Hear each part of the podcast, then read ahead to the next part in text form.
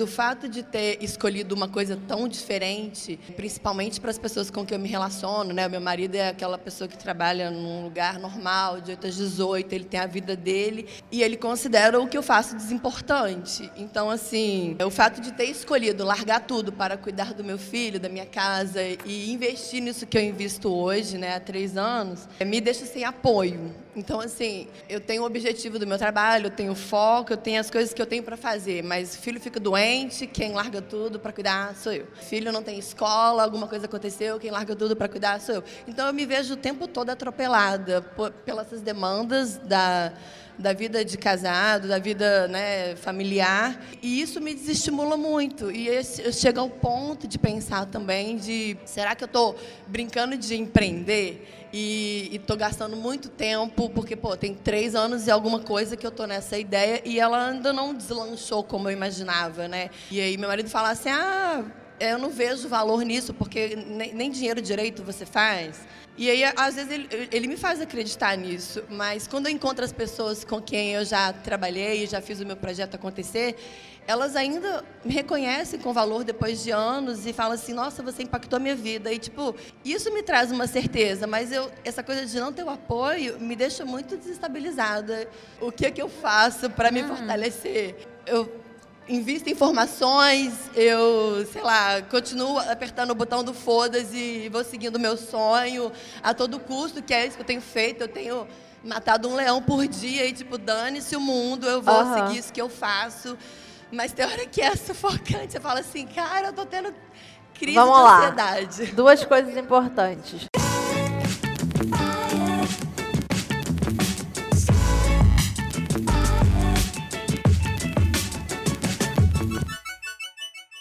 Aí eu fiquei muito grata agora. Você me deu um momento assim de extrema gratidão, caiu um raio na minha cabeça, porque eu me dei conta do como eu fui sortuda de ter começado nesse mundo numa época em que ninguém estava fazendo isso. Porque sabe qual era a minha expectativa? Nenhuma. Mas se eu tivesse me comparando na época com pessoas muito mais é, avançadas ou que já estivessem fazendo aquilo há muito mais tempo, eu provavelmente teria sentido isso que você é, falou que sente de vez em quando, e isso é muito ruim, porque você está o tempo todo se comparando, porque essa expectativa ela vem de uma comparação. Porque antes você estava lá cuidando do seu filho e você era dona de casa. E aí, de repente, você começou a fazer algo né, que você escolheu e que era o que você estava apaixonado e afim de fazer naquele momento. E quando eu fiz isso, o meu único objetivo e a minha expectativa era fazer um real, para provar que era possível fazer um real. No dia que eu fiz um real, eu falei, agora é só escalar. No dia que eu fiz 50 reais, eu falei, agora é só escalar. Então, assim, tenta o máximo que você puder. Eu sei que é muito difícil, porque agora já tem todo mundo do marketing digital, todo mundo do coaching, todo mundo de tudo isso, de desenvolvimento pessoal. É, mas tenta o máximo se descolar disso e pensar na sua trajetória na sua vida. Não se comparar com outras pessoas, se comparar com você mesmo de três, quatro anos atrás.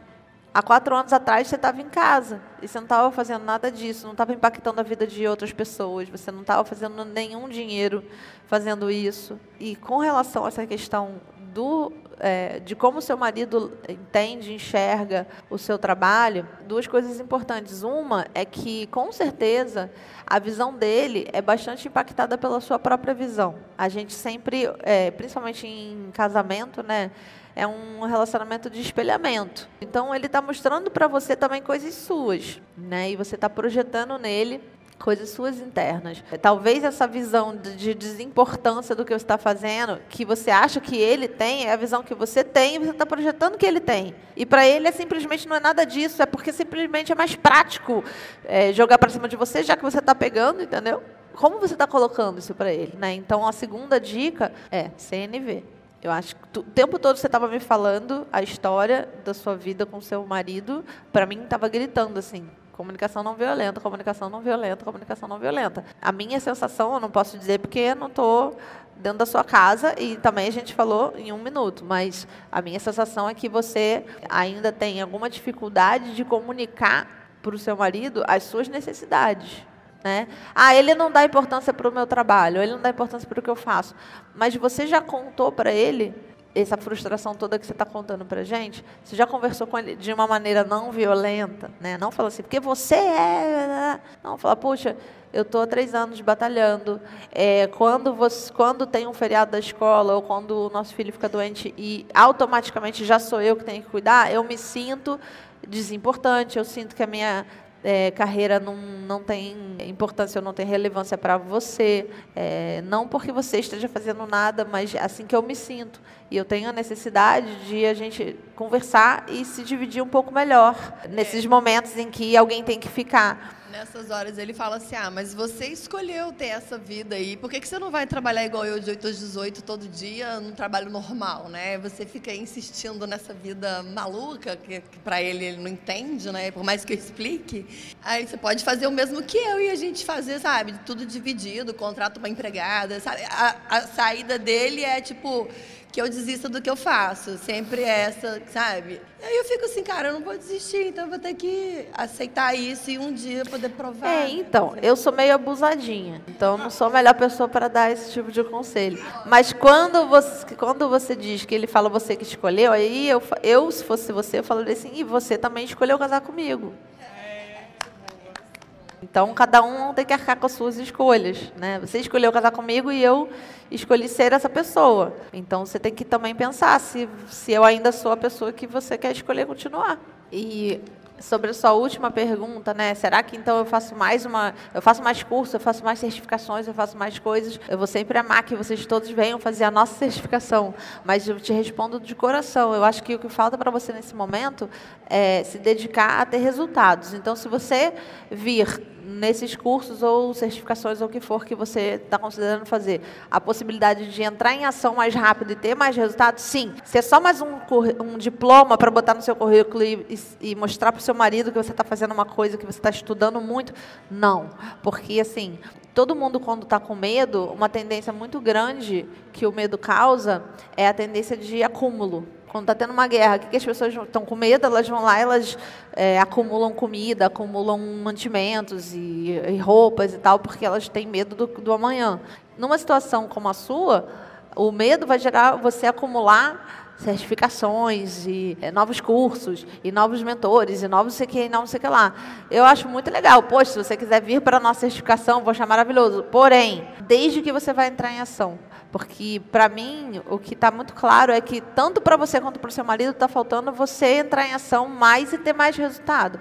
Então, a pergunta para você é: se você fosse minha mentorada, a minha pergunta para você é: como é que você faz 10 mil reais nos próximos três meses? Se o seu filho, eu sempre dou esse exemplo, se o seu filho precisasse fazer uma cirurgia de vida ou morte, e em 30 dias você precisa ter 10 mil reais, o que, que você ia fazer?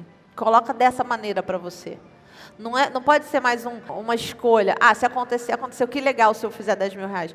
O que eu tenho que fazer para em 30 dias fazer 10 mil reais? Dos nossos coaches aqui, ou o pessoal do meu Mastermind, quem faz esse raciocínio de, de engenharia reversa do dinheiro já? Cola nessas pessoas, vai perguntar, como é que você está fazendo isso? A Jaque está aí bem atrás de você. Né? Como é que você está fazendo isso? Como assim? Né? E a gente sempre fala disso. Você quer, por exemplo, né, nesse exemplo, 10 mil reais em 30 dias. Ou você vai vender 10 coisas de mil reais, ou você vai vender 20 coisas de 500 reais, ou você vai vender uma coisa de 10 mil reais. Que coisa é essa que você pode vender por 10 mil reais? O que, que é? Nem que seja assim, você pode fazer uma mega oferta. Eu vou ficar um ano te acompanhando, a gente vai para Búzios e fazer um retiro. O céu é o limite, você precisa salvar a vida do seu filho. Você precisa colocar para você também isso com um pouco mais de urgência o fazer o dinheiro, o seu trabalho chegar em quem tem que chegar. Para você conseguir começar a atender a sua própria expectativa e sentir mais realização, para que o seu marido também vendo isso tenha mais respeito. Mas ainda assim, eu volto para o meu ponto. Eu acredito que você precisa de CNV para explicar para ele que você se sente desrespeitada quando ele fala tal coisa ou quando, né, fala, ah, mas você escolheu isso. Sim, eu escolhi e você escolheu estar comigo e eu sinto a necessidade de ter o seu apoio nessa escolha que eu fiz. A não ser que ela seja tão agressiva para você que você não queira mais estar comigo. E está tudo bem também. Mas se você quer estar comigo, eu sinto a necessidade real de ter o seu apoio, até para eu poder crescer, inclusive financeiramente, dentro dessa escolha que eu fiz.